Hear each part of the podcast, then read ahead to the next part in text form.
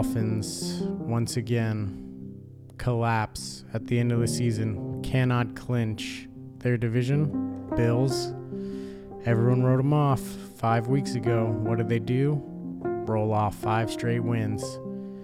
Who do the Dolphins have to blame for it?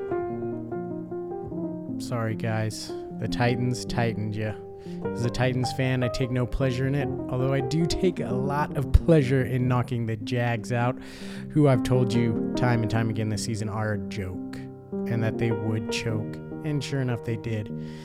Uh, this is the Fan Le Batard Show, the fastest growing Dan Le Batard Show fan YouTube channel, and we're talking the Dan Le Batard Show watch along of the Buffalo Bills versus the Miami Dolphins. Dolphins could not get it done up 14 7, and then they give up a punt return and another touchdown, and then throw an interception towards the end there as they're making a little bit of progress. Um, really sloppy, sloppy game overall, but we're here to talk about who do we think is Dolph in or Dolph out. So I took a snapshot uh, that I'm going to pull up here and go through. This, folks, was right around the time they still had the chance to win here. Um, but this was late in the fourth. I believe the Dolphins were. The Bills actually had the ball. They hadn't stopped the Bills yet. And Chris Cote was starting to come to the realization that he's going to be going to Kansas City. And Jeremy told him, well, maybe you'll see Taylor Swift there. And I snapped this screenshot here of, you know, you got Roy over in the corner. He seems glued to the game. Um, maybe he's seeing that they got the stop there because he was a little bit ahead of him and he looks happy. So I'm going to say Roy here. Dolph in. Chris Cote, I think currently he's Dolph out. He's sad. I think he went into this game with high expectations. Thought the Dolphins could get the tie or maybe the win and then take down Buffalo the next week. But here in this moment, I think Chris Cote's Dolph out. Now we all know Chris Cote, he's optimist he's going to turn himself around and I believe we'll we'll hear him over the course of the week talk himself into being Dolphin and, you know, having a chance, but we'll see. Kansas City going to be cold, but right here Chris is coming everything's crashing down right here for him and realizing same old Dolphins were not a division winner, no home game, another playoff game with the expectations that they had at the start of the season. He's he's sad, folks. And then we come to Billy Gil. I mean, look at look at everyone's demeanor here. I mean, even Roy does look a little bit happy here, but Billy, what is going on here, sir? Which this leads me to believe, I mean, look at this. Billy, he's fully clad out in dolphin gear. And he's talked about the Dolphins, but we all know this dude's an Indianapolis Colts fan. He's just here to sow chaos and he puts these things on. But this is what I'm going to say, folks. Shocking revelation. I don't think Billy Gil was ever Dolphin on this team and was just here to troll. I mean, look at this face in the moment. Like, dude looks like he's trying to not burst out into huge laughter. Billy Gil, you evil cat, you have been Dolph out and sowing seeds of destruction this entire season. Tony right there, he's Dolph out. Guy's smart football guy. He knows he knows the deal. Dolphins too hurt, honestly. Dolphins just had one of those unlucky seasons, had too many injuries to keep it going, and they've really fallen apart down the stretch. And we'll we'll see what happens in the playoffs. But you look at Jeremy over there. Dude looks Dolph out to me too in this picture. And you know, the show's the show's in a dark place. Hmm? So what what can we do to pick him up, encourage him? I mean, honestly though, Stu, you brought this on the show. You said, you know who I want? Kansas City. And you know who Miami has now? Kansas City. And guess what, guys? Kansas City has done nothing, absolutely nothing to show you that you should be scared coming in. They have been immensely beatable all season long. They haven't improved and gotten out of it. So, honestly, out of all this, going into Kansas City, you knock off a defending Super Bowl champion, sure, you're going to have to go the next week and go to Baltimore, but you could kind of feel like this season not that bad since you did unseat the Chiefs if you beat them. If you get knocked off by them too, it's not it is a disappointment cuz with where you were I mean, let's be honest. It is this season is a disappointment. Sorry, Dolphins fans. Sorry, show. I tried to pick you up. I tried to hype you up, but I couldn't do it. You had to lose to the Titans. I was watching that game. I turned it off when they scored the touchdown at four minutes. I'm like, this game's over. I'm going to start putting my kids to bed. And then I start, as I'm putting my kids to bed, you know, in bed, waiting for one of them to fall asleep, pull out Instagram, hold it down real low so I can't see it. And I start seeing the show, uh, watch a reel by them, and they're all like, uh, Dan's insinuating that the Dolphins lost. And I go, what? I pull up the ESPN app. I'm like, what? No way. The Titans won that game. It felt over. So how you go and blow that game, Miami? Season's complete, utter disappointment as it stands. And if you once again go into Kansas City and lose, it is a disappointment because no progress. A promising season last year, which again, you had expectations to make the playoffs, but everything was new, right? This season, you were supposed to put something together.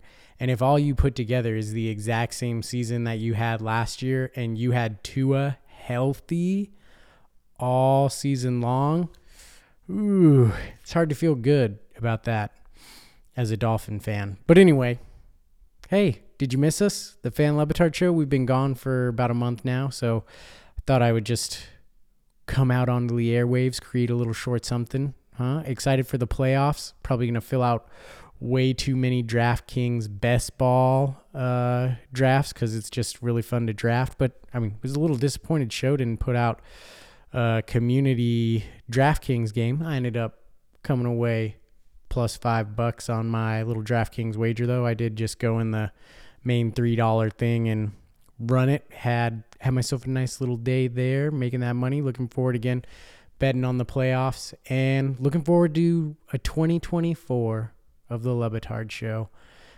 Personally, I feel like the show is in a really good place. I hope um, they continue to put out great content. I've loved all the content that they've been doing. Me, I've loved it all along. You guys know how I roll. Um, I was gonna do a bunch of stuff over Christmas break, but you know what always ends up happening? It's just Oh, it's a it's a grind. I work hard on this podcast here, folks. I appreciate your support. I would appreciate your continued support. Listen, subscribe, subscribe on YouTube. Do me a favor, maybe help us get to. We're actually not that far away from being monetized, folks. If you want to help the Fan Le Batard show, here's what you could do. Before you go to bed, you take your phone, you turn the volume all the way down and then you go to our YouTube page and you click playlists and you click full episodes. You press play on that first full episode and you let that puppy play all through the night while it charges. I know it's not great for your screen time report, but it's great for our watchable hours, which we need another 2,000 or so to reach the 4,000, but another couple hundred or like 800 to get to the first level of monetization on YouTube. Huh? So help us out there, do that. And I'm looking forward to 2024, have some ideas, hope to continue to get people from the show on, new people from the show on, do some more fun stuff. We'll see what happens. I do have I say all this and then I give the caveat I got baby number 3 on the way, guys. Cute little baby girl who's coming into into into the world. Child number three, and I don't know what that's gonna look like for the show and content wise. Um, might might slow down some of my plans and whatnot, deservedly so. But just a little heads up, I'm still gonna try and get some stuff out and all that, and look forward to another year of the Fan Le Batard show and see what can we do, how can we grow, how can we continue to get people from the Dan Le Batard show because you know we are. I can I can 100% guarantee you we will have people from the Dan Le Batard show on our show this year for sure. Market are we going to keep talking highlight? You know, we're going to keep talking highlight. The draft is right around the corner. In fact, by the time you're listening to this, the draft is happening tomorrow on Tuesday. I don't know if they're broadcasting it because the draft's actually not happening at the Fronton. Um, so we'll see. I might, I might do something around that, but again, child on the way. Got to get things ready. Got to make sure the wife is taken care of and she's taking it easy. So we'll see if we end up doing anything around the draft.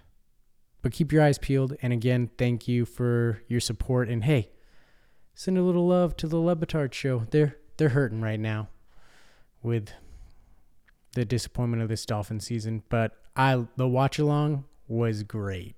Great content. What was your favorite moment? I think my favorite thing was cutting in to Greg as he was writing, although I felt like they did a little bit too much towards the end and i was on dan's side i was like dude just leave him alone at this point you've done it enough don't keep like got a little bit too excessive there towards the end chris that's your dad man he's working and you know how, you know the fans biggest criticism and you're going to set yourself up for that i mean i don't care about any of that but everybody seems to criticize the Chris for how he treats his dad, even though they repeatedly say it's no big deal.